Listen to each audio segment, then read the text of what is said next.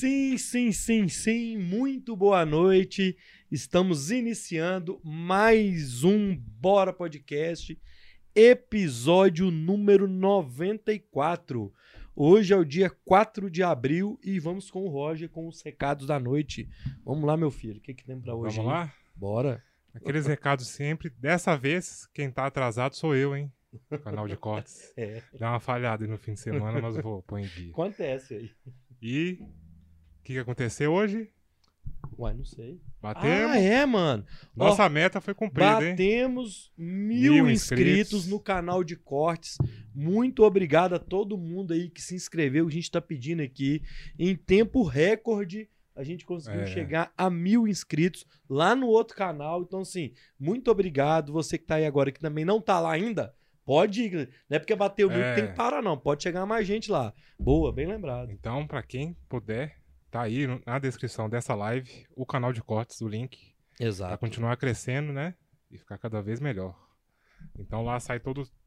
Estava saindo todos os dias certinho os vídeos, os cortes de um minuto, aqueles maiores. É. Deu uma falhadinha esse fim de semana, mas já vou colocar em dia. Não, abriu, abriu, volta ao normal. É. Tem o feriado aí pra pôr em dia também, descansar, é, né? isso aí. Então, então é isso aí. Quem puder deixar o like também, compartilhar essa, essa entrevista pros amigos, família, grupo de WhatsApp, pra todo mundo. Pra plataforma entender que esse conteúdo é relevante, correto? Exatamente, garoto. E pra quem quiser deixar um recado pro Coronel Sandro, aquele superchat a partir de dois reais, Maravilha. correto? Maravilha. Pix, Ó, o Pix tá na tela, né? tá na tela, a gente falou que ia aumentar, esquecemos mais uma É, vez. mas, mas tá Mas tá rolando. aí. o Pix tá rolando. luiscarlosilva.gmail.com qualquer, com. qualquer valor, Certo? certo? Bora então? Bora. Turma, eu queria dizer pra vocês o seguinte: o Roger falou aí agora do Superchat. O que, que é o Superchat? O Superchat é o cover do podcast. Então, se você tá no seu celular, no canto inferior direito tem um cifrão. Se você estiver no computador, no canto esquerdo inferior. E se você estiver na televisão, você pega o celular aí agora, ó, vai lá. É, você tem direito a mandar uma mensagem em destaque aqui no chat. Manda uma pergunta pro coronel, manda uma pergunta pra gente, é, sua dúvida, manda um salve, faz a propaganda do seu negócio aqui, pode tudo, desde que você mande esse super chat aí. é, e a partir de dois reais você tem direito a escrever uma mensagem. Menos do que dois, ah, o YouTube deixa só o destaque lá no seu chat. Eu já vou chamando a galera que tá aqui no chat, é, agradecendo quem já tá aí. Rogério Carlos, boa noite. Jackson Patrício, boa noite. Terezinha, boa noite. Rodrigo Caldas, boa noite, pessoal. Débora Dias Braga, boa noite. Enorme Coronel Sandro, boa noite, Débora. Boa noite, Leila Maria. RMB, boa noite. Vânia Nap, boa noite. É, Coronel Sandro, melhor deputado de Minas. Morone Magalhães, boa noite. De Águas Formosas com Coronel Sandro. E o RMB já mandou aqui uma pergunta e o Elbert Braga já mandou o superchat. Então, peraí. Ô, Elbert, muito obrigado. Ih, gente, ó. Muito obrigado, Elbert Braga. É, mandou aqui um superchat. Deixa eu iniciar com, com o deputado coronel aqui e eu volto já com essa primeira pergunta. Então, quem mandou, quem mandou superchat tem prioridade, beleza? Elbert Braga. Então, galera, o Bora Podcast de hoje é com coronel, deputado estadual, Coronel Santo Coronel. Muito boa noite, obrigado por você ter aceitado o convite, bem-vindo. Ó, eu que estou feliz ó, de poder vir aqui conversar com vocês e conversar com a turma toda que já, já tá entrando aí, tá, Tá. tá nos Tá, acompanhando. tá bombando aqui, tá bombando, coronel. Obrigado mesmo. Ó, eu ia começar com outra pergunta, mas a regra aqui é o seguinte: mandou superchat tem prioridade. Então já Certo. vamos, já vamos na prioridade, pode ser? É claro, ué. Então vamos lá. a Antiguidade é posto. Antiguidade é posto. Isso aí funciona assim. O Elbert Braga mandou aqui. Quais as chances de chamar os excedentes é, da PMMG em 2022? É, eu, é uma demanda muito grande que o dia que o Sargento Rodrigues esteve aqui, o pessoal Sim. participou. É, como que tá é, é, essa questão lá dentro da Assembleia, é, dentro lá do governo? Opa, que ate- atende, vamos ver Atende. quem que é, ué. Ué, você- Não, é o- é, é então não. eu vou atender. É o Paulo Vitor, liga, liga Ah. para ele de volta lá, que eu, eu sei qual que é o assunto lá fora. Lá. Vamos é, lá, continua senão- a pergunta aí. É, não, mas é, é um assunto de trabalho, mas Entendi. é ma- mais delicado, então Qual não é o que caso. é a questão desses excedentes? O senhor tá, tá olhando, tá Não. olhando para eles? Como é que tá isso? Vamos começar já com esse assunto. A questão, a questão de, de excedentes, é, não, não é só da Polícia Militar, muitas vezes nós temos do Bombeiro, da Tem, Polícia é. Civil também, e a gente já tem precedentes de convocação de chamamento dos excedentes. A gente Uhum. sempre defendeu isso, pois quando você faz a, a chamada desses excedentes e não aguarda para fazer um próximo concurso, isso significa economia para o. Estado. Hoje, a- hoje a Polícia Militar, por exemplo, tem uma defasagem de mais de 13, 12 mil policiais militares. Então, assim, a necessidade tem. A questão em que a própria polícia esbarra, porque também tem o interesse do comando, Aham. e essas postulações são feitas lá junto ao governo. É que, segundo o governo, viu? Eu não estou defendendo aqui, não, muito pelo contrário, acho que tinha que chamar. O governo sempre diz que tem que é, ter obediência a, ao, a um limite prudencial da lei de responsabilidade fiscal, que despesas de pessoal não podem ultrapassar um determinado percentual. Ah. Então, por isso que tem é, é, é, o, o COF, que é um, é um conselho orçamentário e financeiro, composto por quatro secretários do governo do Estado, do governo Aham. Zema, e toda a despesa ou todo o investimento novo que for ser realizado tem que ter o aval, que é eles que fazem esse controle. Então, todas as vezes que emperra a convocação de excedentes, é, é porque esbarrou lá nesse conselho.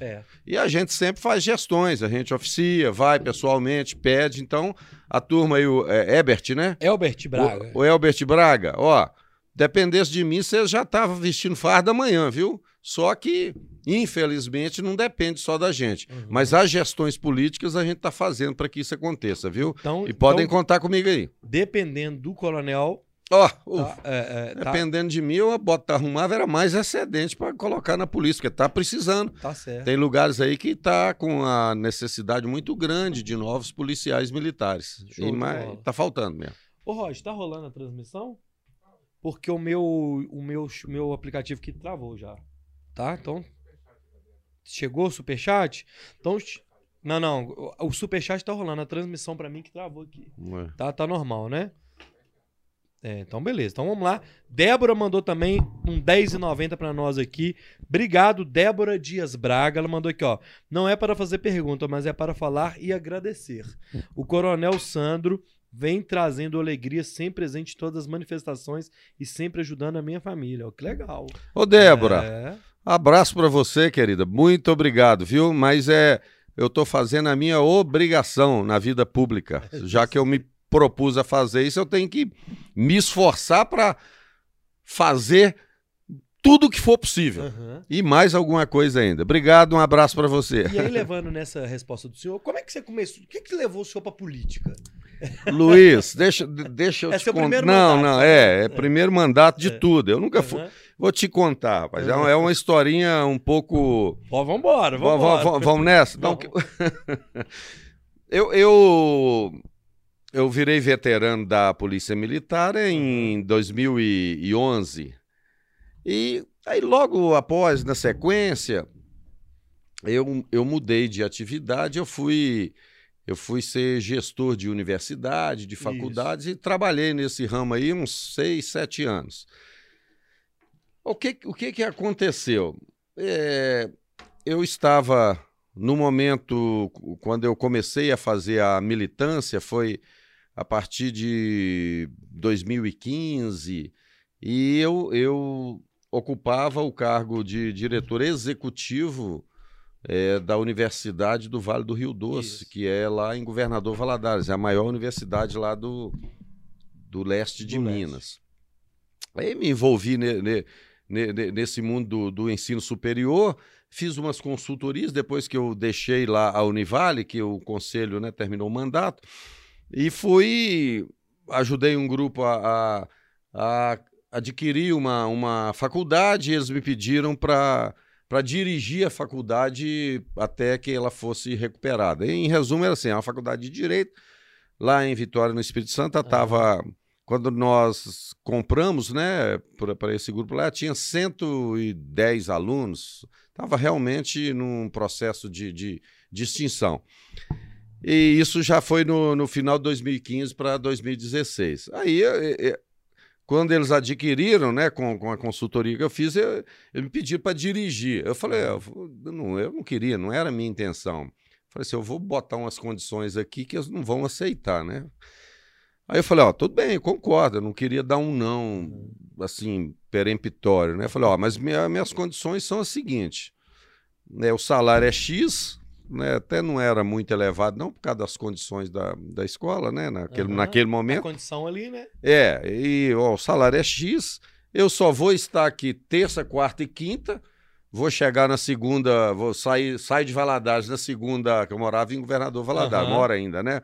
saio de noite de ônibus, chego cedo, descanso, à tarde eu estou aqui, quarta, quinta, quinta à noite eu estou indo embora, volto. Minhas despesas todas aqui, hospedagem, tudo por conta e tal, e é, essa é a minha condição. Eu falei, ah, nós aceitamos. Eu falei, ah, então agora aceitaram, né? Eu botei tudo para não aceitar. Eu falei, ah, então tudo bem. Beleza. aí Bom, resumindo, aí e continuei participando do, do, do, da militância, dos movimentos aí que apoiavam o Bolsonaro, o QG Bolsonaro uhum. lá, em, uhum. lá em Governador Valadares, teve uma importância muito grande Sim. nisso. E, e, a coisa foi evoluindo quando chegou ali no, no final de 2017, início de 2018, apareceu lá em Governador Valadares um coordenador da campanha do Bolsonaro. Chegou lá, já foi logo procurando a turma que era Bolsonaro, que é a Sim. turma do, dos QGs, né? Sim, que tinha lá. Que, o que, que a gente fazia? Começou aquilo lá muito pequeno, com eram uns cinco gatos pingados na rua com um microfone, uma caixinha de som, falando, pregando outdoor nos municípios, lugar. Esse trem começou é. assim, todo o Brasil, mais ou menos foi é. isso. E aí juntou e falou: ó, nós temos que montar a chapa. Tá, já era, entrou no ano eleitoral, 2018, né? Aí o pessoal lá do, do QG Bolsonaro falou: Ó, oh, Coronel, sou, o senhor vai ser o nosso candidato. Falei: Não, não vou não. não, vou não. não. Vamos fazer o seguinte: coloca outros, vocês estão aí até há mais tempo que eu. Não, não, é por causa do perfil, é militar, é coronel, uhum. você tem um nome aqui. Quer dizer, tinha que eu comandei mesmo, né? Teófilo Otoni, governador Valadares. Então, realmente, assim. Eu, Tem um eu, nome, sim. Não, tinha um nome, mas eleitoralmente isso não, não dava voto, não. Nome, prestígio tinha, sim, porque é. a questão eleitoral é mais complexa. Sim, é. Aí insistiram, falaram: ah, então, tá tudo bem. Eu vou, vou, aceito, mas eu escolho. É, a, a, a, oferta era para ser candidato a deputado federal ou estadual. Eu falei, eu escolho e eu quero ser candidato a deputado estadual. Ele falou, não, mas não pode, não vai dar certo. Falei, mas por que, que não vai dar certo? Você vai bater chapa com, com, com o deputado que já teve o maior número de votos numa eleição aqui em Governador Valadares, né? E era verdade. É. Deputado José Bonifácio Mourão, uhum. foi um grande parlamentar, diga-se passagem. Ele, na eleição de 2014, ele teve 46 mil votos, quase que a metade dos votos. É muita coisa. Não, eu, 46 mil votos, eu, eu tive do total 48. É. Aí, eu falei, não, eu vou, nós vamos bater chapa então, aí tá tranquilo. E foi passando o, o, esse ano de 2018, primeiro semestre, eu, eu dessa rotina de toda semana, uhum. né, viajando lá, que eu tinha o compromisso. E continuando lá? Sim, continuei uhum. lá na faculdade. E, aí, beleza, tive um problema de saúde ali de março, rapaz. Eu, eu, eu desisti, mas só que eu não contei para eles que eu tinha desistido. Ah, vou mexer com isso. Não, não, Eva, não, porque esse trem me abalou um pouco, mas foi tudo resolvido e tal. E, mas só que eu afastei também dos movimentos, parei os contatos e tudo. Aí foi chegando a época da, da convenção, que era julho, eles começaram a me pressionar, sabe, Luiz? Uhum. Não, você falou, vai, deu a palavra, então eu falei, é, rapaz, estão me pegando no trem que eu, que eu dei a palavra mesmo, né? Então eu falei, então tá bom, vou. Então vou, tá confirmado. Peguei, rapaz, o um ônibus no dia da convenção de Vitória para Belo Horizonte. Cheguei aqui 9 horas da manhã, com os olhos da manhã. Não é. dorme direito dentro de ônibus, né? É, é. Não tinha dinheiro para vir de avião também. Se tivesse, é. era melhor, né? Aí, beleza, participei da convenção, foi lá, decidi e tal, beleza.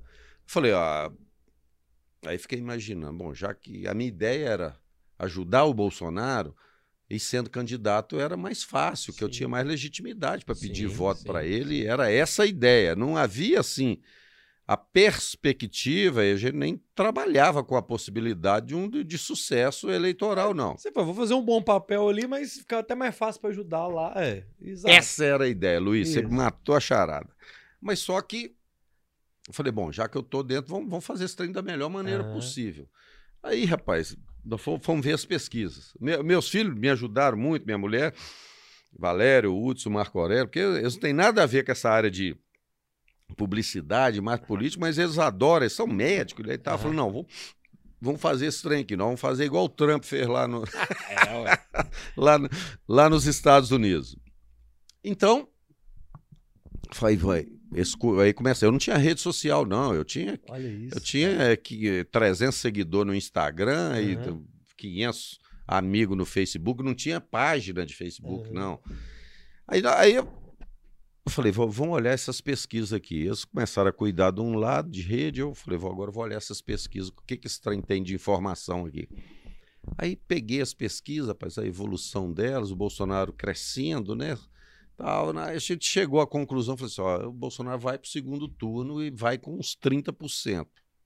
Foi com mais, ele Aham. até ganhou o primeiro turno, que a gente É. não tinha previsto. Aí, mas tinha, tinha mais informação lá que às vezes as pessoas não, não, não dão atenção. Você, foi, você pegou Não, não, fui você lá. só não olhou aquela, o número. você Não, foi- é, só intenção de voto, não. é, Tinha, tinha lá uma- um quesito lá que para todo entrevistado, eles perguntavam, ó, aí tá bom, você vai votar no, no Bolsonaro. E qual que é a certeza do seu voto? Do Bolsonaro, ah, mais de 90%. Ah. Não, garantido e não muda, não. Quase, quase 100% falava. Do PT também dava isso. Que é, um- é um voto Aham. ideológico É. convicto ali. Eu falei, pô, então quem tá com Bolsonaro Tá. vai, vai e não muda. E vai ser uns 30%. Aí tinha uma outra informação, essa que era a informação. É, essa informação é que praticamente me deu a eleição. Ah, Eles perguntavam assim: tá bom, é, sua certeza do voto é, é ok, você não muda, você vai votar no Bolsonaro, e você vota num candidato indicado por ele? Aí é que estava o negócio. Nos do Bolsonaro dava de 50% a 60%, dependendo da pesquisa que falava. Não, eu só Aham. voto no candidato indicado, por lá. indicado. Do PT também dava próximo a isso, menos Aham. um pouco. Dos outros é nada, os caras não conseguiam Aham. transferir voto. Eu falei, opa, peraí, então Tem alguma coisa aí. É. 50 é. Aí, lá na minha região, onde eu, onde eu trabalhei, que eu era conhecido por ter sido comandante militar, pela questão da universidade, que é ali governador Valadares, Teófilo Otoni, Vale do Mucuri, Jequitinhonha, São Mateus e tal, somamos ali uns 150 municípios, Ah, pegamos a- uma conta de padaria da, da eleição anterior de prefeito, né, de, de, de 2016, apuramos ali que votaram 800 mil. Foram 800 mil votos nesse tal. Aí nós calculamos, falou, bom, 800 mil votos. O Bolsonaro vai, vai ter 30%, 3 vezes 8, 24, 240 mil votos aqui desse é do Bolsonaro. uai.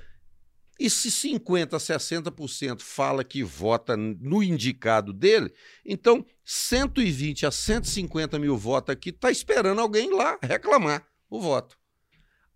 Eu trabalhei a campanha em cima disso. Olha isso. Isso. Aí, naque, naquele contexto em que havia uma rejeição do PT, um antipetismo muito elevado, e era uma verdade naquele momento, pipocando questão de Lava-Jato, é, Lula para ser preso e Dilma tinha sofrido impeachment, enfim, aquela roubalheira danada que a imprensa noticiou tudo aí, que todo mundo sabia. Aham. Então, havia realmente assim um sentimento antipetismo muito grande. Isso apurado em pesquisa também, outros tipos de pesquisa, né? Eu, eu vi isso e falei, não, então tá aqui a estratégia da campanha.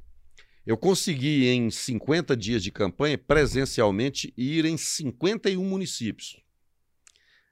Perdi 6 quilos, rapaz. Até é bom para emagrecer esse negócio.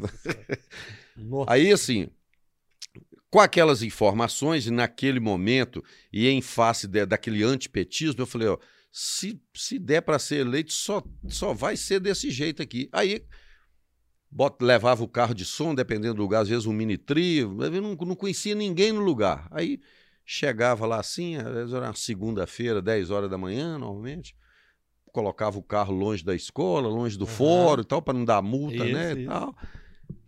Aí eu me apresentava, me apresentava, falava, ó, coronel, tal, tal, falava o que eu estava fazendo ali, e aí é que começava o show, o trem era fantástico. Campanha, co- campanha é bom demais. Não, os caras rolam de rir quando eu conto isso. É. Aí eu falava assim, olha, tô aqui, na- e aquele contexto permitia fazer isso, que talvez hoje é, é diferente, né? Aham. eu, eu, eu dizia: olha, se você que está me ouvindo aí for eleitor do PT, por favor, não vem aqui. Vai caçar um deputado que defenda aquilo que você acredita. Porque eu não quero o seu voto. Eu dizia isso Aham. naquele momento. Eu quero aqui é quem vota no Bolsonaro. Pode vir aqui porque nós defendemos. É família, pátria, Deus e propriedade, liberdade, contra a ideologia de gênero e, enfim. E que para mim era muito fácil, porque é a verdade. Aham. Que era o que eu defendia e defendi sempre na vida. Rapaz, Luiz, aquilo começava a chegar gente de tudo quanto é lado, eles saía do comércio, falava, ô coronel, me dá esses papéis seus que eu vou Aí, distribuir esse negócio aqui para você. e, e era assim em todo lugar. Aí tive uma ajuda muito grande, amiga nossa, Carol Heller, hoje está lá, tá lá no Rio de Janeiro, trabalha na, na EBC, que ela, ela já era amiga do presidente Bolsonaro, que ela tinha entrevistado ele. E ela é de governador Valadares. Ela veio de Uhum. governador Valadares para ajudar na campanha. Aí já me, me aproximou do, do- dos filhos do presidente. Eles gravaram vídeo pedindo, pedindo voto para mim. Daí- aí deu a facada. A partir da facada. E eu notei, notei uma coisa que era fantástico, assim. Minha rede social começou a crescer. Aquilo foi É. aumentando de seguidor. E, O pessoal é muito engajado. sim, É. e a gente, e os meninos trabalhando aqueles vídeos curtíssimos, Uhum. só pancada pra lá e pancada pra cá.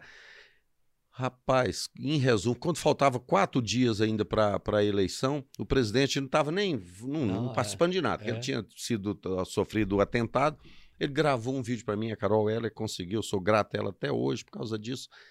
Gravou um vídeo pedindo voto, falando que eu era deputado estadual aqui, que era de confiança dele No, e tal. no finalzinho aí. Aí juntou tudo. Em resumo, aí deu 48 mil votos, saiu voto de quanto é lugar. Mas, E- e, e você acha que essa, essa questão do, até dessa avaliação sua da pesquisa já é co- coisa do militar ali, né? Ó, De prestar atenção. Vamos, vamos, vamos aos dados. vamos à É, informação, porque, é, assim, Informação é tudo, né? muitas das vezes as pessoas. Eu tenho, eu tenho uma série de desconfianças, principalmente nesse momento, dessas pesquisas Claro. que estão sendo feitas aí, principalmente pelo Datafolha e BOP, em relação à corrida presidencial. Claro. É, é, tem algo equivocado nessas pesquisas, pois você veja bem, o candidato que está em segundo lugar é o candidato que é recebido na rua por multidões. O que está em primeiro não pode botar o nariz para fora de casa, que ele está tomando um ovo na cara, ou um xingamento, ou está sendo confrontado. Então, tem algo. Se você perceber agora, as pesquisas já estão começando. O presidente está avançando. Não tem como você esconder ou fazer, falar mentira a, a vida inteira, não. Então, assim, naquele momento foi, é, é, foi uma estratégia de campanha que a gente utilizou é, e, e muito verdadeiro. Todas as pessoas falavam isso comigo, porque quem me conhecia sabia. Falou, Sandro, você não está falando nada do que você sempre falou É pra gente nas conversas privadas e tudo. E eu, assim, eu coloquei, coloquei em risco minha reputação lá na cidade onde eu era comemorado, eu era estimado, prestigiado, por ter sido comandante da Polícia Militar, diretor de universidade. Então, e a aposta lá no meio lá era que eu ia ter 3 mil votos, assim, no, no estado todo, né? Só não é na minha cidade, não. É, mas Era, não, mas então, essa aí. Hoje nós temos um cenário um pouco parecido com aquele tempo, mas diferente. A gente tem que avalizar, é, avaliar. Ainda tem um antipetismo, sim, mas hoje tem mais informações para a gente é, utilizar quando se trata de uma campanha eleitoral. Eu vou no chat que nós vamos voltar agora falando um pouco mais também dessa, do, do pleito desse ano. Tá Beleza? ok, beleza. Vamos lá que o chat tá bombando aqui. É o seguinte, Gabi Maciel tá aqui, que eu não... Tem algumas perguntas, viu, gente? É muita pergunta. Então, quem mandar o superchat tem prioridade. Então, depois, depois eu volto nas perguntas. Então, Gabi Maciel, obrigado. Jean Rodrigues, Roberto Andrade, é, Leila Maria de Barbacena. Um forte abraço, coronel. Fala o seguinte, ô Leila, todo mundo aí, manda qual cidade vocês estão falando, pra gente saber de onde vocês estão falando aqui. Um beleza? abração pra Leila. Leila é nossa amiga lá, querida, de bolsonarista. Leila é, é 10. Forte, é. Wanderson, lá de Teófilo Otoni. É... Parará. JKLMBV, de Belo Horizonte, tá junto com o Coronel. O Clisman é lá de. Ixi, gente, ele falou a cidade dele aqui, ó. Ele falou. De Azul. Crisólita. De Crisólita. Crisólita. Clisma de Crisólita, Minas Gerais. Excelentíssimo deputado coronel Sandro, Vossa Excelência tem intenção de investir no Vale do Mucuri? Pera aí, nós vamos chegar Vamos lá. Vamos lá. Mas um abraço, Clisma. Edídio Júnior, é, ele esteve aqui na minha casa sábado. Ó! É, tive lá com o Egídio. São Pedro dos Ferros. Ah, isso Egídio é um bolsonarista porreta que tem lá, é o marido da dona Fernanda, diretora da Escola Estadual Senador Levindo Coelho. um abraço, Egídio. Valeu, Exídio. Zenaide Ferreira, o melhor deputado do mundo. O Iago Vaz, boa noite. Daniel Oliveira, deputado. Vamos falar do projeto. É, parará. Thales Elias, o melhor deputado, parabéns. Nossa, Caio Santana, força, Coronel Sandro. Nós, mi- mineiros, precisamos de, de- políticos como o senhor. Obrigado por defender nossos direitos. Júnior Rocha, lembro do coronel fazendo política aqui no Vale do Mucuri, Jequitinhonha. Sargento Júnior de Pescador. Alô, Júnior. É, galera tá pescador. toda aí, ó. Blog do Jorgui. Ó, Marone, Morone de Águas Formosas.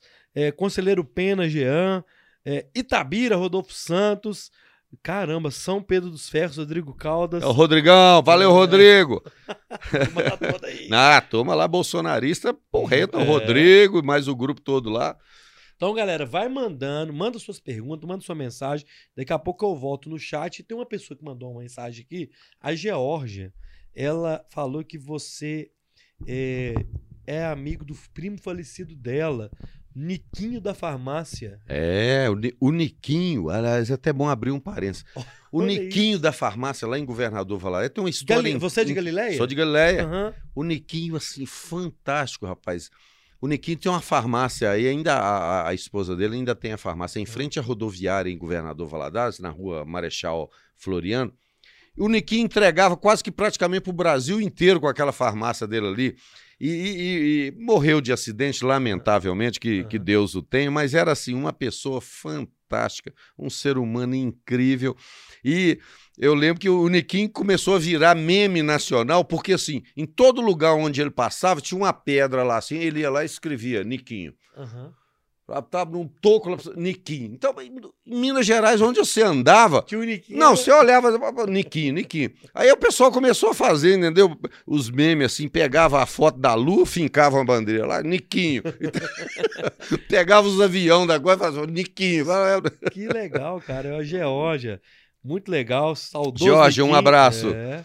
Vamos lá, ô, ô, ô, Coronel, vamos Sim. voltar para nossa pauta aqui. Aí Vamos o lá. seguinte: a gente falou dessa- da eleição do ano passado, e aí vamos falar dessa desse ano. Aí o senhor foi pro PL, certo? Como que Exatamente. tá lá a chapa do PL? Quais são as expectativas é, do senhor lá do partido? Enfim, como que tá essa es- perspectiva desse ano aí? Você já começou a falar um pouco dessas pesquisas, que eu também não consigo entender esse tipo de pesquisa. Mas, enfim, é, inclusive na última eleição mesmo, em 2018, teve muita pesquisa. Por exemplo, pro Senado Não, foi a furada danada. não né? inclusive até de- depois vou até O falar. Zema, né? Vou até falar sobre essa pesquisa do Senado e a eleição É. do Zema. por- Às vezes as pessoas não, não, não conseguem analisar a pesquisa. Não que não existam pesquisas que sejam viciadas, pesquisas que sejam parciais. Mas é o seguinte: de- de- desde que houve o, o rompimento do presidente com o PSL, É. lá foi logo em 2019 mesmo, aquela problemaiada toda, que ele deixou o partido, eu já tinha um compromisso, porque eu sou muito grato ao presidente pela minha eleição. É, se não fosse o presidente Bolsonaro, é, eu não seria hoje um parlamentar eleito. E eu sempre dizia, falou, ó, onde o presidente for, eu Eu vou. Uhum. Esse era o meu compromisso. Pois bem, é, aconteceu agora dele ter feito a escolha pelo PL, então eu também me filiei ao PL. Hoje, o, o, o contexto eleitoral é, é um pouco diferente daquele de 2018, mas trouxe uma coisa que nunca mais deixará de existir em eleições presidenciais no Brasil ou seja, que é a disputa ideológica. Uhum. Hoje, efetivamente, nós temos dois lados bem definidos, que é a esquerda e a direita. É. Antes nós éramos enganados, não é? Porque diziam que o PT e seus puxadinhos eram a esquerda e o PSDB a direita. O PSDB nunca foi direita. Nunca, nunca. Porra, ah, pelo amor Nem- de Deus. nem desde o início nunca foi. Nunca foi. É a tal da estratégia das tesouras, né? É, dois, dois candidatos do mesmo espectro político, um mais radical, outro mais brando, vão disputando a eleição como se fossem opositores, que nunca foram. Exato. A prova de- disso é que hoje, quem é o vice do Lula? Geraldo Alckmin, o rei da merenda, o merendeiro. Então, nunca que o PSDB foi. Então, o que, que acontece? Hoje, e muitos parlamentares, não só eu, mas praticamente todos os bolsonaristas, todos os bolsonaristas, não significa que sejam todos os que se elegeram usando o nome do Bolsonaro, não. Tem uma diferença. Tem isso também. Muita diferença. Teve muito, né? Não, é lotado aí de, de aproveitador. Eu posso me orgulhar e eu sempre fiz questão de cumprir meus compromissos. Falava, gente, o dia que eu arredar o meu pezinho aqui daquilo que eu tracei na minha conduta como parlamentar, você não precisa votar em mim, não. Por quê? Continuei fazendo a defesa do presidente, das pautas de direita, aqueles princípios que nós acreditamos, e na Assembleia Legislativa só tem dois lá, eu e o Bruno Engel. Não tem mais, mais ninguém que, que Uhum. pega lá no chifre do boi, não. Então, todos os bolsonaristas foram para o PL, para o partido do presidente. M- Muitos outros parlamentares que também não foram bolsonaristas, mas hoje integram uma base de apoio do presidente no Congresso, e depois, se você quiser, nós vamos falar sobre Uhum. isso, que às vezes tem muita gente que não entende Uhum. também migraram para o PL. A informação que eu tenho é que a chapa para deputado federal tá pedreira. Vai, vai ser disputa acirrada. Uma chapa grande, com muitos deputados Robusta, comandados, robusta, robusta, A turma que destacou nos últimos dois, três anos aí também. é, tá tudo lá. E ainda tem os novos que estão É, chegando, é. né? Por exemplo, o Nicolas, o, o Maurício Souza. É, então, é. bem.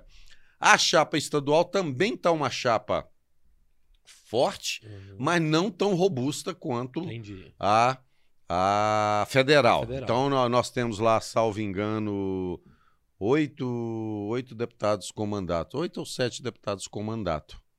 Entendeu? E a expectativa é que ele eleja mais do que isso. Sim. Exatamente pelo apelo. É, mas é aquele negócio, né, Corona, não é pelo poder, é pelo projeto. É o projeto. E olha, o que, que, gente- o que, que isso vai favorecer?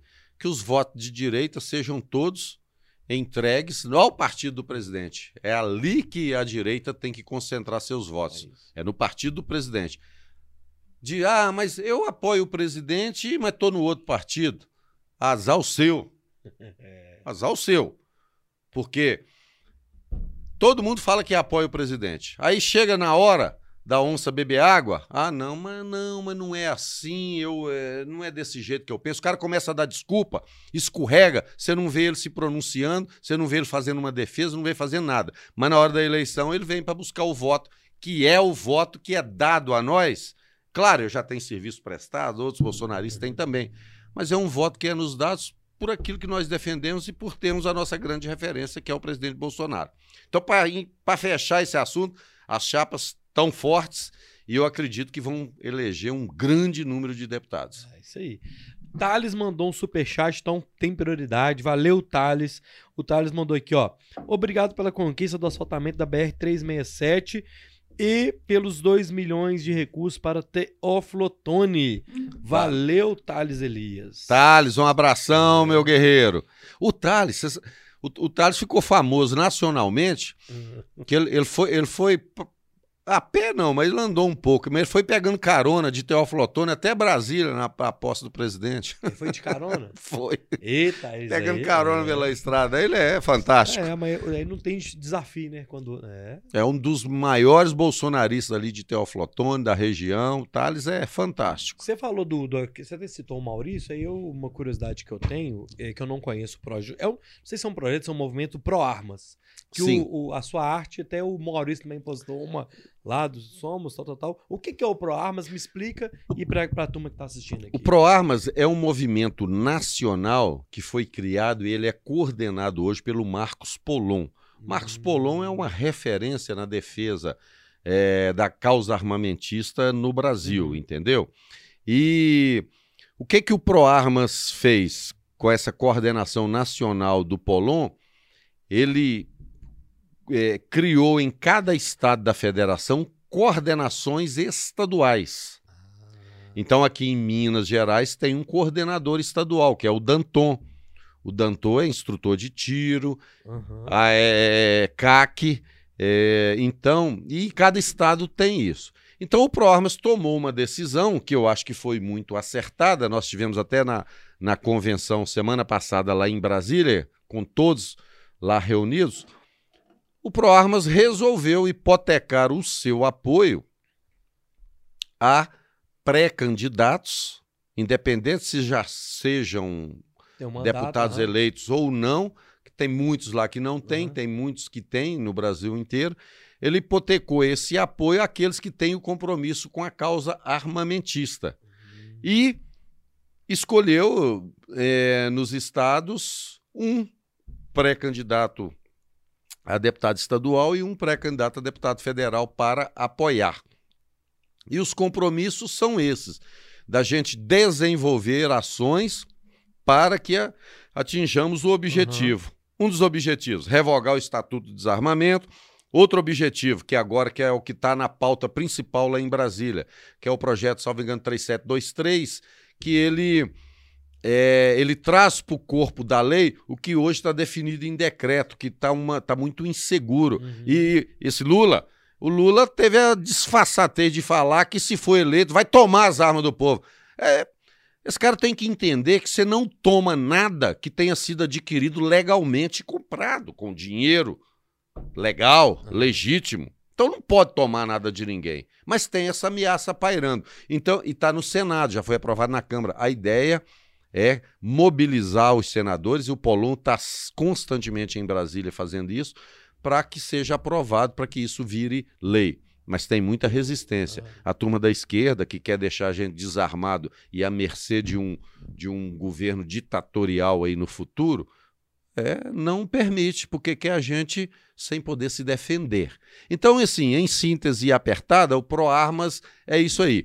E nas assembleias estaduais, a gente tem apresentado projetos em conjunto, quando a gente apresenta, então, apresenta nos estados todos, para facilitar a vida do caçador, do atirador e do colecionador. Igual, por exemplo, aqui, eu- aqui eu apresentei dois projetos, é, um que é, isenta de ICMS a aquisição de armas, munições e apetrechos para quem é caçador, atirador e colecionador, e outro também que torna a, a atividade do, atiri- do atirador uma atividade de risco, para facilitar Sim, também o uhum. porte para ele. Então, é, é- essa é, é- hoje o ProArmas é isso. E com grande repercussão nacional, viu? Sim, sim, sim. E aí você acabou de responder uma pergunta de um amigo aqui que falou desses dois projetos, que eu já não lembro mais aqui, que acabei de achar o Daniel Oliveira, é, do projeto, tal, tal, tal, do armamento.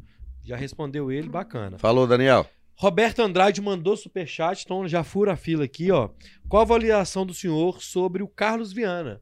Como a terceira via para o governo de Minas, ele tem real chance mesmo de, ele tem real chance, mesmo com a polarização Calil Zema, ou seja, Calil do Lula, Zema não sei de quem, e o Carlos Viana veio com o apoio do presidente Bolsonaro. Qual que é a sua avaliação disso? Olha, a minha avaliação é o seguinte: até o momento, é, é claro que o que cenário político ele, ele muda É de ac- igual, nu- igual nuvem, né? Como É, falou isso, mas na verdade a mudança da nuvem é por causa do vento, né? Aí a política é por causa de movimentos que são feitos, entram outros atores no cenário e isso vai provocando as alterações.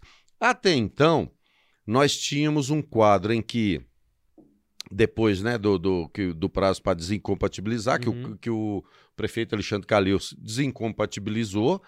É, então nós tínhamos um quadro praticamente polarizado, que seria entre o Calil e o governador Romeu Zema. Uhum. Havia em curso, e a gente recebia algumas informações sobre isso, não completas, porque Aham. a gente não participava, não participa desse processo. Havia um movimento de aproximação do bolsonarismo com o governo Romeu Zema para viabilizar uma chapa que contemplasse os interesses do presidente, que precisava de um palanque em Minas Gerais, e os interesses também do governo Romeu Uhum. Zema. E essas negociações estavam em andamento, mas não evoluíam. Não evoluíam é, por não se chegar a um acordo satisfatório. Até que, no último dia praticamente do prazo, o, o senador Carlos Viana, que já era pré-candidato pelo partido que ele estava, salvo engano, era o O MDB, não? MDB, uma É, coisa é. assim. E ele, de repente, todos nós, no Brasil inteiro e em Minas Gerais também, nós fomos surpreendidos com aquela publicação Da foto lá dele. Do acordo. Bom, qual que é o impacto disso na, na eleição em Minas Gerais? Nós vamos aferir daqui uns dias, quando sair a próxima pesquisa em que ah, vai verificar essa percepção do eleitor agora com o Carlos Viana tendo o apoio do presidente Bolsonaro. Anteriormente, nas pesquisas existentes aí, eh, a pontuação dele nas pesquisas não era muito elevada. Ali ficava uma coisa dividida, com o Zema com um percentual bem maior, o Calil com um percentual é, um pouco bem abaixo, mas no páreo, né, aparentemente. E temos que aguardar realmente para verificar como é que o povo mineiro recebeu essa Aham. notícia e os bolsonaristas. Mas talvez a notícia no PSD. é, PSD. A notícia mais, tal- talvez o resultado mais impactante desse, desse movimento é que ele agora assegura a existência de um segundo turno. Que antes, com dois candidatos muito fortes, que seria o Calil e Zema, a probabilidade de segundo turno é muito pequena, porque ou um ganha, porque eles vão Pode- chegando. aham. Então, agora, na minha avaliação, nós teremos um segundo turno. Perfeito. Temos que verificar como os bolsonaristas irão aceitar o senador Carlos Viana. Porque se- sempre que eu- as pessoas me perguntam sobre isso, e a minha resposta nunca mudou, foi sempre a mesma, porque eu percebi e, e- e- e- o humor do eleitor de do Bolsonaro também não muda. Não basta que a pessoa que queira entrar na vida pública, se candidatar a um cargo, não basta ela dizer que apoia o Bolsonaro ou dizer que é bolsonarista. Não, isso não é suficiente. O eleitor bolsonarista, o apoiador do Bolsonaro, tem que reconhecer Reconhecer. essa pessoa como sendo. E aí, é, muitas das vezes, candidatos com o apoio do presidente costumam não ter resultado positivo Entendi. exatamente por causa disso. Entendi. É, então, assim, para grosso modo, nós vamos ter que aguardar um, um pouco. Aguardar É. um pouco. Muitos bolsonaristas com mandato, meu caso, por exemplo, nós tendemos, tendemos a seguir o presidente Sim. Bolsonaro. Tendemos a seguir o presidente Bolsonaro. Ocorre que em Minas Gerais, na questão do, por exemplo, do governo Romeu Zema, tem um, um fato aí que é muito ruim da relação dele com as forças de segurança, isso por questão de recomposição e tudo. Que é o próximo tema. Sim, que nós vamos falar sobre ele. Então, a complexidade desse cenário político tem feito com que muitos bolsonaristas estejam ainda aguardando o terreno clarear mais É. ainda para saber onde botar os pés. Porque se tem uma coisa que ninguém quer em eleição, é perder. É, exato. É perder. Então, assim, para nós bolsonaristas, é dificílimo apoiar o Alexandre Calil. Não, não dá. O cara vai estar associado ao Lula. Não é, Como é que é? é. Ah, não tem Não. lógica. É, Então, e, e é importante ter um, um candidato na majoritária que ajuda o voto de legenda, enfim. Para o processo é importante. É importante. também, Não, e, e para o presidente é importantíssimo ele ter um candidato a Sim. É governador o aqui. palanque, né? Ele tem que ter um palanque É. aqui em Minas Gerais. E que nós, bolsonaristas, vamos estar com ele nesse palanque. Então, isso não tem dúvida. Se você for pelo comentário do Márcio Martins aqui, ele manda, ó. Se o presidente aposta no Viana, vamos com o Viana então. É, é isso que a gente sempre fala. O presidente sempre esteve certo, e raramente ele erra. Mesmo quando tomando pau geral para todo mundo, mas não erra. Vamos lá, ô, ô, coronel. É o se- Ô, turma, ó. Quero ver a curtida aí, ó. Vocês não estão curtindo a live. Então estamos de olho, né? Não, a, a, a direção tá aqui de olho. É, vocês não estão curtindo a live. Então, tem o famoso Tinino. Vai lá, clica lá no Tinino. É, e tem gente que não mandou a cidade também. Então, quem ainda não mandou qual cidade você está acompanhando a gente, mande aí, beleza? Ô, Coronel, recomposição salarial é, dos servidores da segurança pública. É, é um assunto, assim, que é. O governo já tinha feito um acordo, né? Exato. É, é, eu queria que você explicasse isso para todo mundo, porque ele chegou até a pagar a primeira parcela do acordo, né? E aí depois virou o que tá aí. ó. Desandou tudo. Desandou, como diz o outro lá, o caldo desandou, né? Tornou. Explica, é, o caldo entornou. Como é que é? Luiz, foi. Conta foi- pra gente, assim, só pra gente ter esse. O que, que aconteceu? Logo no início de 2019, eu iniciei o mandato. Uma das primeiras coisas que aconteceram, que foi uma grande manifestação da, da pessoal da segurança pública, foi a primeira manifestação que eu participei como parlamentar. Começou aqui na, na Praça da Estação Uhum. e depois nós fomos lá para a cidade administrativa. E lá o governo recebeu uma equipe de parlamentares e de representantes de entidades de classe e de sindicatos da segurança pública. Uhum. Nessa primeira, nessa reunião, o governador estava junto, participou da primeira e ali nós começamos a conversar. Então ele estava nessa primeira. Ele, ele participou da primeira reunião com todos nós. Estavam lá diversos parlamentares federais e estaduais, não só da área da segurança pública Ah, tá. tinham, salvo engano, 10 ou 11 deputados lá presentes. Pois bem, e de- desde aquele fevereiro, começamos a fazer reuniões periódicas e também manifestações para chegar a um acordo. Além da recomposição, tinha algumas outras demandas menores que foram solucionadas no andar eh, das coisas. Enfim, quando chegou ali novembro, dezembro, deu o acordo Aham. subiu fumacinha branca. Opa, temos um acordo. Ó, temos um acordo. O que, que era esse acordo? O governo concordou, foi- uma ata foi assinada por todos os secretários que participaram daquela negociação. Era o secretário do Planejamento, eh, o Otto Levi, o secretário da Fazenda, Gustavo Barbosa, secretário de governo, à época, Bilac Pinto, começou com um e depois terminou com outro. Começou com o custódio Uhum. Matos, depois com o Bilac Pinto, os comandantes da Polícia Militar, do Corpo de Bombeiros, da Polícia Civil, o secretário de Segurança Pública e o representante da Polícia Penal, lá do, do, da Sejus. Então, houve esse acordo.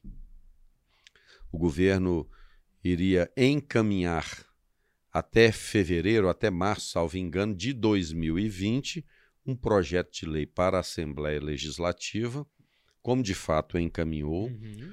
propondo a recomposição salarial em três etapas, três parcelas. Uma parcela de 13%, que seria paga em agosto de 2020, uma parcela de 12%, que seria paga em setembro de 2021, Aham. e outra parcela de 12%, que seria paga em setembro de 2022. Aham. Perfeito. O projeto caiu na Assembleia, aí aconteceram algumas coisas que não justificam o que o governo fez mais adiante, mas eu vou relatar aqui para ser, Sim, claro. ser fiel aos acontecimentos. Outros segmentos do funcionalismo, por representantes lá do PT, mais precisamente uma representante do PT, deputada Beatriz Cerqueira, Aham. ela apresentou emendas estendendo aqueles percentuais também para todos os segmentos do funcionalismo, professores, pessoal da saúde e tudo. Não que não mereçam, Sim. mas naquele projeto de lei ali, que era uma questão específica da segurança pública, qualquer emenda ali para outros segmentos é matéria estranha, que não deveria. E arrumar uma confusão danada naquela casa, um capeteiro doido, que aí eu me lembro dos pronunciamentos, e aquele trem começou a embolar. Eu me lembro, eu falava, olha, eu falo, falei, eu espero que essa intervenção desses deputados do PT aí não atrapalhe a concessão da nossa recomposição salarial, da recomposição salarial da Aham. segurança pública, que nós passamos quase um ano negociando. Porque quem negociou aquilo, o esforço todo, fomos nós da segurança pública, os deputados, os, os presidentes de entidades, É. de sindicatos, cara. Foram assim, de fevereiro a dezembro. Pois bem, aí começou, rapaz, e vem é, é, é, é, Ministério Público de Contas apresentando, aí, É. aí vem o João Dória, vem e fala, ah, o Estado não pode. Fala, que, que aquele calça apertada tinha que vir da pitaca aqui, senhor, no nosso... É demais, né? Não, o cara, hum, porra, difícil. Bom, aí beleza. Foi aprovado. Aí as emendas avançaram, eles colocaram as emendas, mas mantiveram o corpo lá do projeto do governo também. 13, 12, 12 e botaram mais umas emendas lá, dando para outras categorias. Que eu sempre disse, é matéria estranha, não deveriam fazer, poderiam prejudicar a, o que nós negociamos durante um ano. Ah, pá, não, não deu outra. Foi aprovado, daí a pouco o governo é inédito isso, porque normalmente, quando o governo manda um projeto de lei, tem certeza do que está fazendo. Sim. Ele vetou o próprio projeto dele, falou: ah, não existe isso. Só deixou passar a primeira parcela dos 13%, que foram concedidos em agosto de 2020, e o restante não. Então, Aí nós continuamos nesse processo de manifestação, tensionando o processo, fustigando o governo, natural, Uhum. para fazer, porque Sim. nós achamos que foi um equívoco Sim. não cumprir aquilo que foi acordado. E nesse ano agora fizemos uma série de manifestações, duas delas, mais de 40 Sim. mil pessoas aqui em Belo Horizonte, na cidade administrativa. O governo enviou, enviou o projeto de lei, propondo 10,06% e mais três, né? Depois ele completou, eram dois no início, mais três abono fardamento para o pessoal que está na ativa, quem está trabalhando ainda. E não para os veteranos, que é o pessoal da reserva e os aposentados das outras forças. Colocou mais um problema na mesa que não existia antes. Não existia. Aí, que, que nó- nó- nós falamos? Falou, ó, e a reivindicação nossa nunca mudou. Sempre queríamos o cumprimento do acordo Do acordo. as duas parcelas que foram vetadas lá no projeto de 2020. E veio evoluindo. E olha que antes o governo anunciou essa intenção de, de conceder um- uma recomposição linear de 10,06%. Salvo engano, ele foi em novembro ou dezembro do ano passado. Quando falaram isso, eu, eu, eu me reuni com alguns secretários.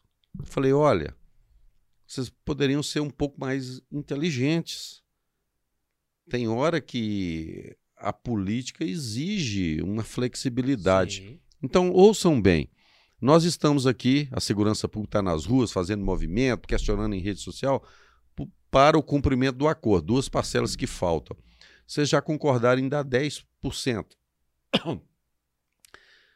Sobe mais dois pontos, dá 12%, porque vocês cumprem a parcela de setembro de 2021 que não foi negada. Aí nós, nós teríamos que aguardar o setembro de 2022.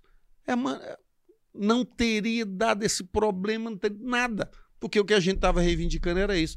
O governo não só não fez, ainda botou mais um problema na mesa, que é a quebra da paridade, que Uhum. sempre, já há mais de 20, 30 anos, é, há esse acordo de cavalheiros com o governo, com todos os governos que aí estiveram, de que é, todo, todo, não aumento, né? No caso agora é recomposição salarial, que É. for dada ao pessoal da ativa também será Uhum. dada aos veteranos da reserva, reformados, pensionistas, Sim. aposentados da Polícia Civil e tal. Então houve essa quebra. Aí o governo mandou o projeto para lá. O que, que nós fizemos? Os deputados da Segurança Pública, né, os militares também da Polícia Civil, nós começamos a conversar com os demais deputados, com os líderes de bloco, com o presidente da Assembleia, o Agostinho Patrus, para convencê-los a acatar uma emenda com aquilo que a gente sempre reivindicou e restabelecer a paridade, no caso da segurança pública. Então, houve esse acordo, o consenso, nós apresentamos em conjunto as emendas. O que, que nós fizemos? Mantivemos no projeto que, que vai para o governo sancionar ou vetar, ou parcialmente, totalmente. Mantivemos o que o governo ofereceu, que é um substitutivo, 10,06%, mais os três abono fardamento, e acrescentamos mais uma parcela de 14%, a partir de, de julho. Colocamos mais 12%, porque faltou dois na anterior. Sim, É, para dar os 12 e 12. sim. E estamos propondo a criação de um abono auxílio social que é para ser destinado a veteranos da reserva e reformados, pensionistas e aposentados da Polícia Civil, principalmente que a Polícia Penal ainda, ainda não tem, e administrativos. Esse abono seria no mesmo valor e nas mesmas datas em que seriam concedidos os é, abonos de fardamento de Uhum. uniforme. Esse é o projeto que foi aprovado em relação à segurança pública. Tem outras emendas lá também, apresentadas e acatadas, que dizem re- respeito a outros segmentos do funcionalismo, principalmente professores, com quais nós concordamos, tanto é que votamos a favor. Eu votei a favor sim. e tá, agora estamos aguardando o que, que o governador vai fazer. Se vai sancionar no todo, em parte, vetar alguma coisa para a gente apreciar de volta na Assembleia. acha que, desde aquele acordo para essa negociação de agora, o governador foi vendido ali dentro do próprio governo dele ou não? Ah, Porque, sabe o que que eu te pergunto? Porque ah, é é complicado, né? Porque é o governador que manda, mas o secretariado também, né? Não, eu, eu acredito o seguinte: naquele momento, quando o governo. E o governo já tinha. Já tinha ah, ah, é, os seus cálculos e as suas projeções, e saberia que em Aham. setembro de 2021 ele conseguiria dar aqueles sei- 12%, em setembro de 2022 conseguiria dar os 12% também. O que eu acho que aconteceu, é, esse é o argumento do, do, do governo, ele usa o argumento de que tem uma ação no Supremo Tribunal Federal, é uma liminar concedida que suspende o pagamento da dívida do Estado com a União, e segundo o governo, se essa liminar for derrubada, o governo teria que pagar imediatamente 30 bilhões e continuar pagando todo, todos os anos. Aham. Então eu não vejo uma solução fácil para isso. Então o governo argumenta isso. Mas assim, eu tenho certeza, essa liminar não vai cair, porque senão inviabiliza o Estado. Tem que encontrar outra alternativa lá para frente. Eu acredito é que depois que aquilo aconteceu,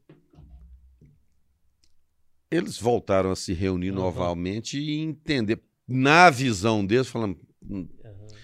é, nós cedemos e, eventualmente, podemos ficar agora refém dos demais segmentos de funcionalismo público. Isso é uma avaliação lá deles, lá. Sim, Isso é especulação. sim.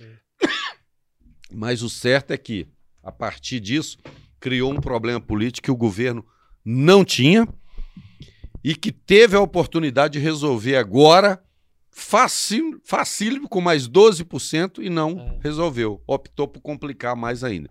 Então, essa é a situação. Há na Assembleia, há ânimo de, da maioria dos deputados, daqueles que votaram a favor do projeto, de também votar para derrubar o veto do governador, se eventualmente algo for vetado. Galera, vamos voltar aqui no chat. Boa, boa, coronel. Isso aí, garoto. É. Ó, tem muita gente que é o seguinte, ó. Meta nossa, hein? Nós somos com 73 curtidas. É bater a 100, viu? Então, ô, ô, ô, ô, jovem, você que tá assistindo aí, ó. O Márcio, o Júnior, compartilha a live aí pra vir mais gente, beleza? Quem chegou aqui foi a Coronel Miranda.